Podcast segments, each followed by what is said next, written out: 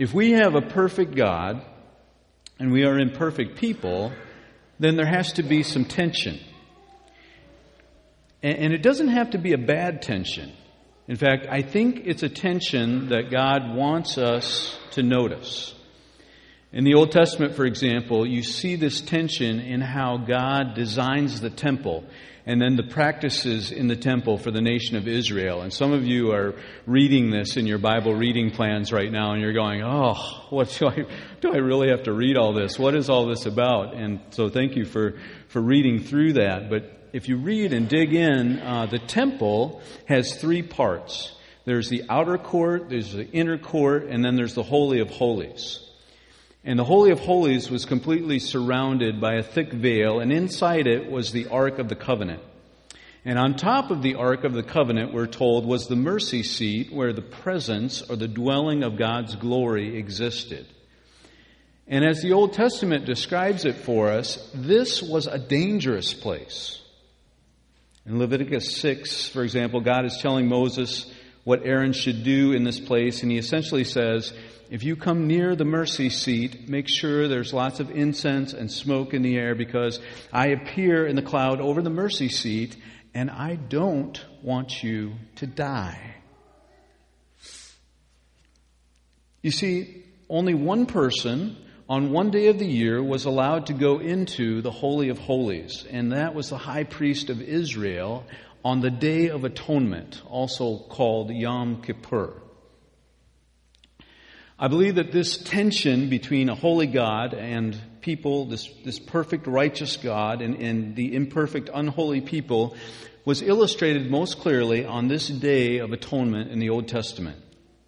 And I say this because there was an enormous amount of preparation that took place. If you study it uh, a week beforehand, the high priest is put into seclusion. He's taken away from his home and he's put in a place where he's completely alone. Why? So that he wouldn't accidentally touch something or eat anything unclean. In fact, clean food was brought in to him, and then he would wash his body and prepare his heart. And the night before the Day of Atonement, uh, the priest did not go to bed. He stayed up all night praying and reading God's Word to prepare his heart. Um, he'd wash his body, he'd prepare his heart, purify his soul. Then on Yom Kippur, he bathed head to toe and dressed in pure, unstained white linen. Then he goes into the Holy of Holies and he offers an animal sacrifice to God to atone or to pay the penalty for his own sins. But it doesn't stop there. After that, he comes out and he bathes completely again, and new white linens are put on him, and he goes in again, and this time he sacrifices for the sins of the priests. But that's not all. He would come out a third time, and he's bathed again from head to toe, and he's dressed again in brand new pure linen, and he goes into the Holy of Holies, and he atones this time for the sins of all the people. So it's clear that God wants the people of Israel to know by the sacrifices and these cleaning rituals that He is holy and clean, and they are not holy and unclean before Him. And in our text this morning, uh, Jesus has an argument with the religious leaders over the cleanliness laws and the dietary laws, these regulations that had to do with the ritual purity. And uh, many in our day would want to dismiss these categories of holy and unholy or clean and unclean. They would say those are outdated ideas. They would tell us that people are essentially good and that these ancient customs are outdated. And since we no longer perform the customs of sacrifices or cleaning rituals in our day, obviously it would be easy for us to believe that. But our text this morning is going to remind us that though the practices and the cultures may change, the Bible remains profoundly relevant in any culture and in any century. We'll come back to this Day of Atonement, so don't, don't forget about that totally. We'll come back to this later on. But first, let's get into our text, and we're going to explore this whole idea of who is clean and unclean before God and what makes us so.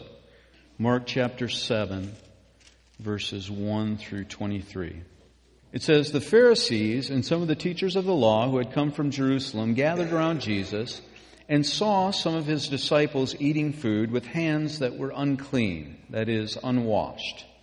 The Pharisees and all the Jews do not eat unless they give their hands a ceremonial washing, holding to the tradition of the elders. When they come from the marketplace, they do not eat unless they wash, and they observe many other traditions, such as the washing of cups, pitchers, and kettles.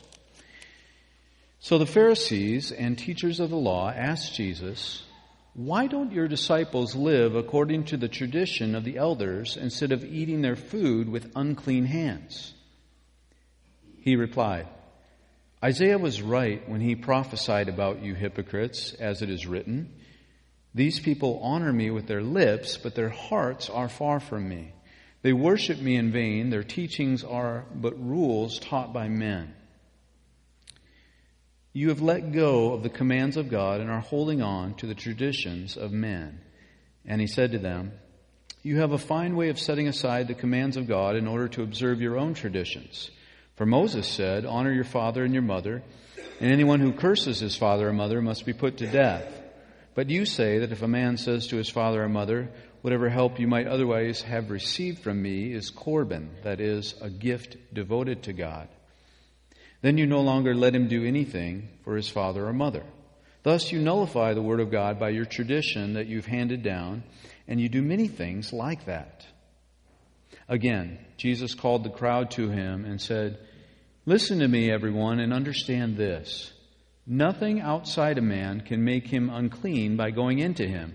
Rather, it is what comes out of a man that makes him unclean." After he had left the crowd and entered the house, his disciples asked him about this parable. "Are you so dull?" he asked. "Don't you see that nothing that enters a man from the outside can make him unclean? For it doesn't go into his heart, but into his stomach and then out of his body." In saying this, Jesus declared, "All food's clean." He went on, "What comes out of a man is what makes him unclean, for from within, out of men's hearts, come evil thoughts, sexual immorality, theft, murder, adultery, greed, malice, deceit, lewdness, envy, slander, arrogance, and folly. All these evils come from inside and make a man unclean." And so, to find relevance in our day, we have to understand the ritual laws of that day. And according to the cleanliness laws, if you touched a dead animal or person, if you had an infectious skin disease like a boil or rashes or sores, if you came into contact with mildew or you had any kind of bodily discharge, or if you ate meat from an animal designated as unclean, you were considered ritually impure or defiled or stained or unclean, which meant that you couldn't enter into the temple and therefore you couldn't worship God with the community. Such tight boundaries seem harsh to us, but if, if we think about it, they're not as odd as they sound. Um, over the centuries, for example, people have fasted from food during seasons of prayer. Why? To help them develop a spiritual hunger for God. Also, another example, uh, people kneel for prayer. Isn't that uncomfortable? Probably, but it helps them develop a spiritual humility. Um, similar to that, the washings and the efforts to stay clean and free from dirt and disease that were used by the religious people in Jesus' day were a type of visual aid that helped them to recognize that they were spiritually and morally unclean, that they couldn't enter the presence of God unless there was some kind of spiritual purification. In our day, it, it could be compared to uh, when you have a meeting with someone important, or maybe you have a big date or an important job interview. And if that's the case, then you wash, you brush your teeth, you comb your hair, you, you don't want a speck or stain on you. You don't want to smell bad. The cleanliness laws are, are similar to that idea. Spiritually, morally, unless you're clean, you don't want to be in the presence of a perfect and holy God. So what can we learn from this text about being clean and unclean before God?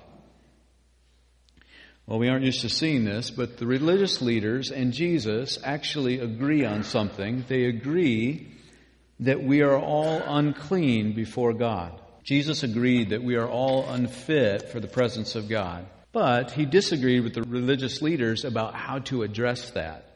Verse fourteen. Again, Jesus called the crowd to him and said, "Listen to me, everyone, and understand this. Nothing outside a man can make him unclean by going into him. Rather, it's what comes out of a man that makes him unclean."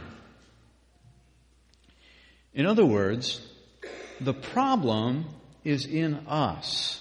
It's not coming from outside of us. And so Jesus admits that we're unclean, that in our natural state, we're unfit for the presence of God. Now, people of our day, people of our world have a tendency to reject this idea because the cultural myth is that man is inherently good. And I can understand wanting to believe that. I mean, who would want to believe that we are inherently bad? So our world tells us, no, no, no. You're good. You're good.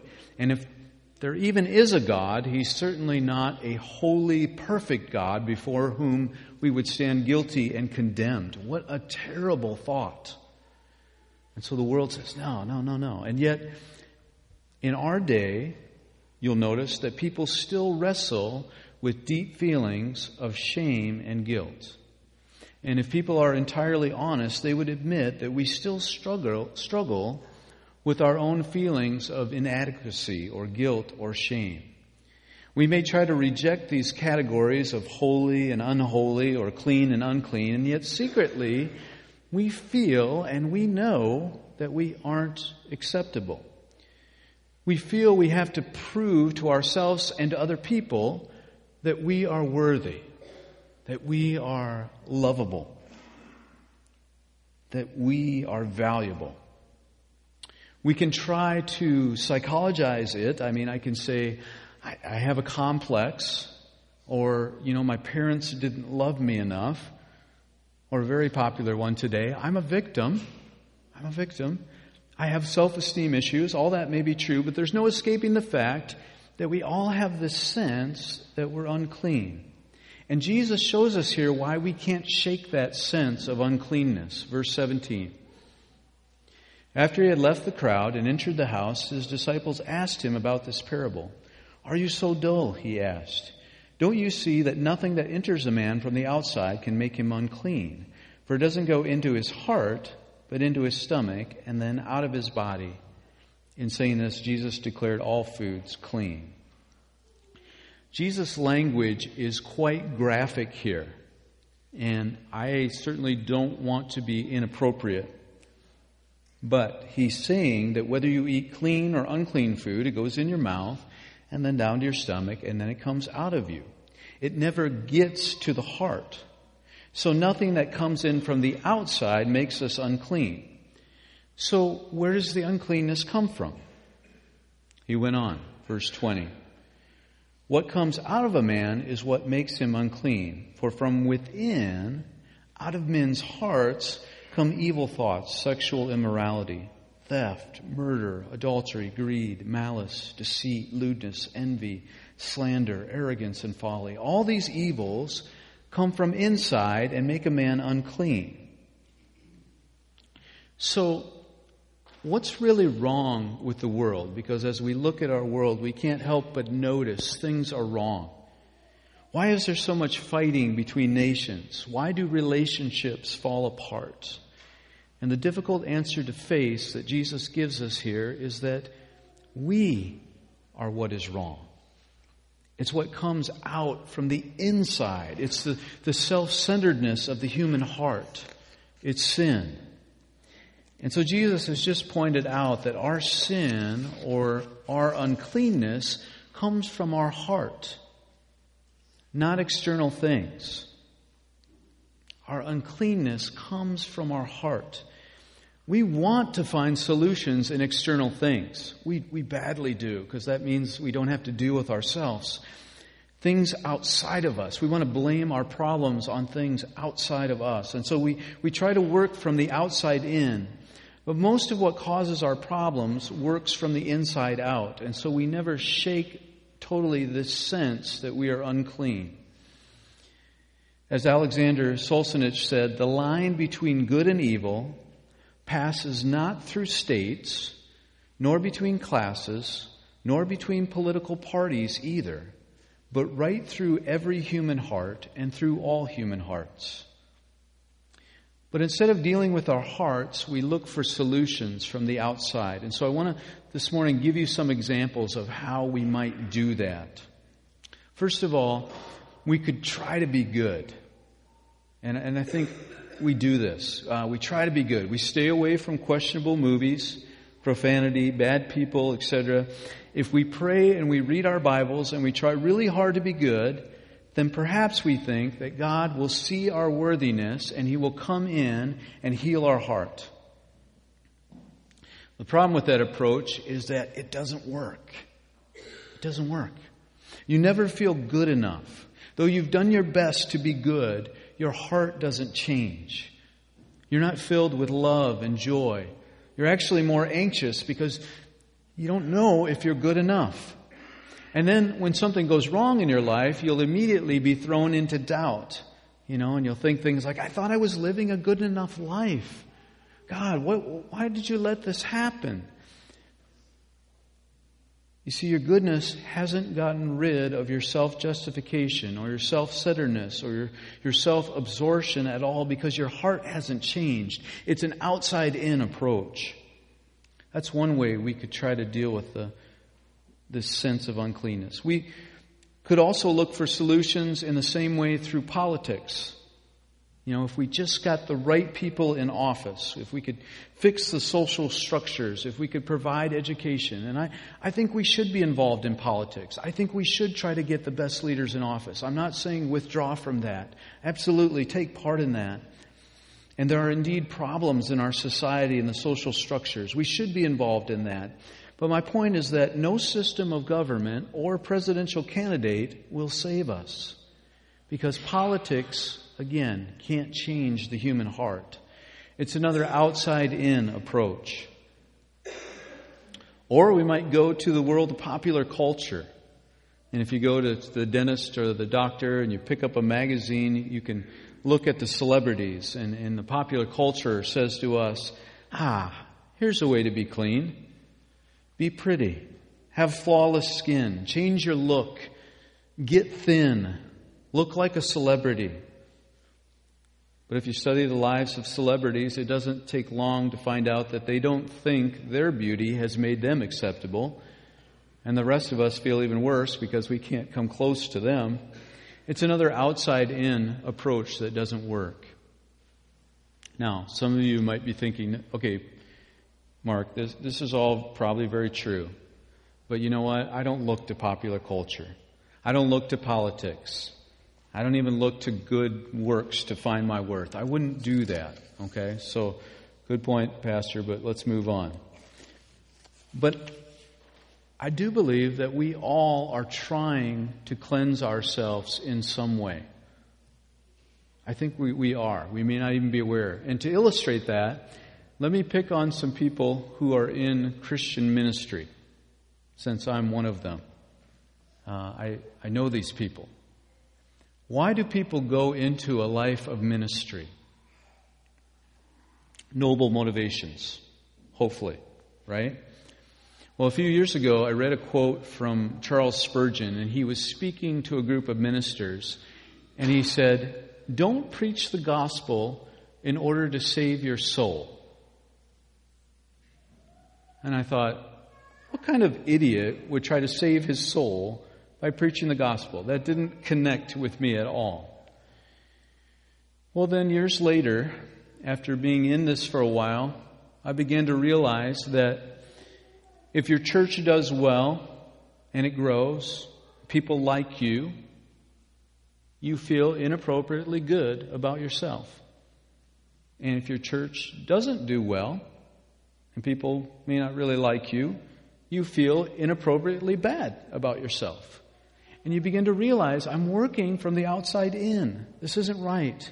You'd assumed if people like me and they say, oh, how much you help me, then God will like you and will like yourself. And then that sense of inadequacy or uncleanness will go away. But I want to tell you, it doesn't. It doesn't. So, so all of us, whether we realize it or not, we sense this inadequacy or this uncleanness, and we try to cover it or try to make up for it in one way or another, but it will not work. And I want you to know that as my friends, it will not work, this outside-in approach. The prophet Jeremiah puts this very clearly. In Jeremiah two twenty-two, he says, although you wash yourself with soda and use an abundance of soap, the stain of your guilt is still before me, declares the sovereign Lord. And so outside-in cleansing cannot deal with the problem of the human heart. So what do we do? Well, in verse nineteen, notice Mark makes an incredible editorial comment. He says, in saying this, Jesus declared all foods clean. Notice he doesn't say that the cleanliness laws are now an outdated idea or that the disciples didn't have to worry so much about food. It doesn't read that Jesus said all foods were clean or that he gave his opinion. It says Jesus declared all foods are clean. And so Jesus is saying, as of now, I make these foods clean. I called the world into being. I called Jairus' daughter back from death. If you read uh, chapter five, I did that, Jesus says. And now I call all foods clean. How can he do such a thing? In another scripture, Jesus says that he has not come to abolish the law, but to fulfill it. So he's not abolishing the cleanliness laws here, but he's saying they have been fulfilled. That their purpose to get you to move towards spiritual purification has been carried out. So the reason you don't have to follow them, as you once did, is that they've been fulfilled. What an incredible thing to say. How could that be? Well, let's come back to the Day of Atonement. Remember all the preparation the priest went through to be clean. Zechariah has a vision of the high priest Joshua on the Day of Atonement in Zechariah chapter three. Joshua, the high priest, has bathed three times. He's changed clothes, and the people are cheering him on as their representative. And on the Day of Atonement, great care was taken to make sure that when the high priest was before God, there wasn't a speck on him. He was as pure as pure can be. And only if you understand this do you realize why the next lines of prophecy in Zechariah three are so shocking. Because Zechariah sees Joshua, the high priest, in a vision, standing before the presence of God in the Holy of Holies. But Joshua's garments are covered in excrement.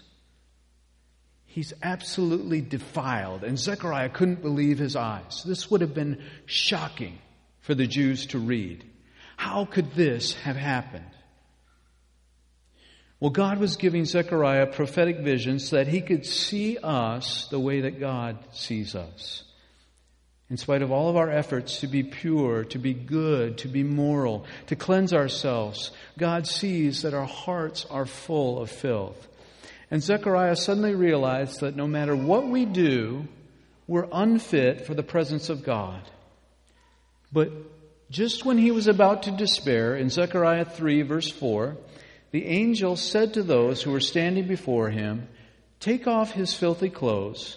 And then he said to Joshua, see, I have taken away your sin, and I will put rich garments on you. And then in verses eight and nine, listen, O high priest Joshua, and your associates seated before you, who are men symbolic of things to come.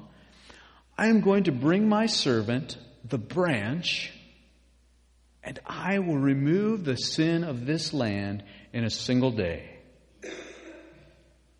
Zechariah probably couldn't believe his ears. So much time was spent obeying the cleanliness laws, and he sees that no amount of effort can really make us clean. But God was saying, Zechariah, this is a prophecy. Someday the sacrifices will be over. The cleanliness laws will be fulfilled. How can that be? Well, centuries later, another Joshua showed up. Another Yeshua. Jesus, Yeshua, Joshua. It's the same name in Aramaic, Greek, and Hebrew. Another Joshua showed up, and he staged his own Day of Atonement. One week beforehand, Jesus began to prepare. But the night before, he didn't go to sleep.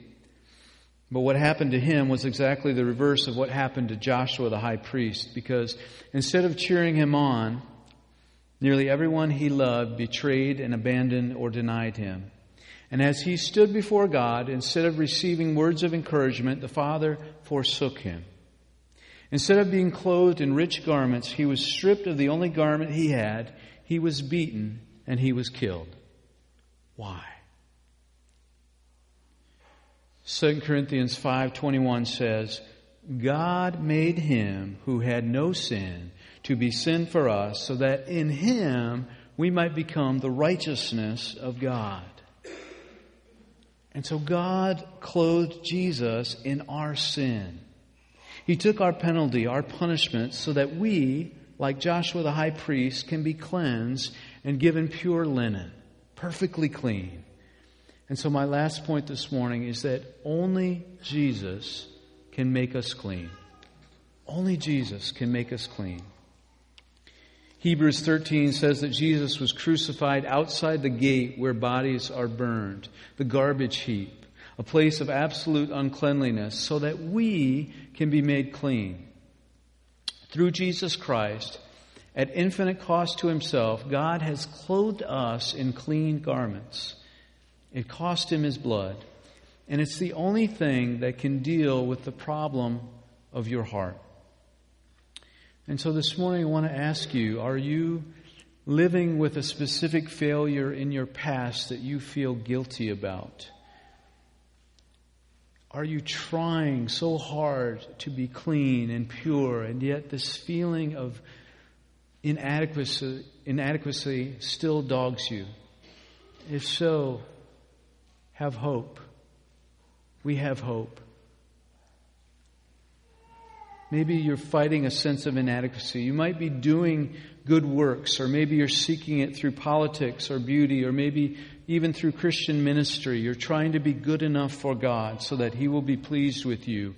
Doing, doing, doing from the outside in. And I want to tell you this morning, it will not work. It won't. And so my encouragement to you is to cast your deadly doing down, down at Jesus' feet, to stand in Him and in Him alone, gloriously complete.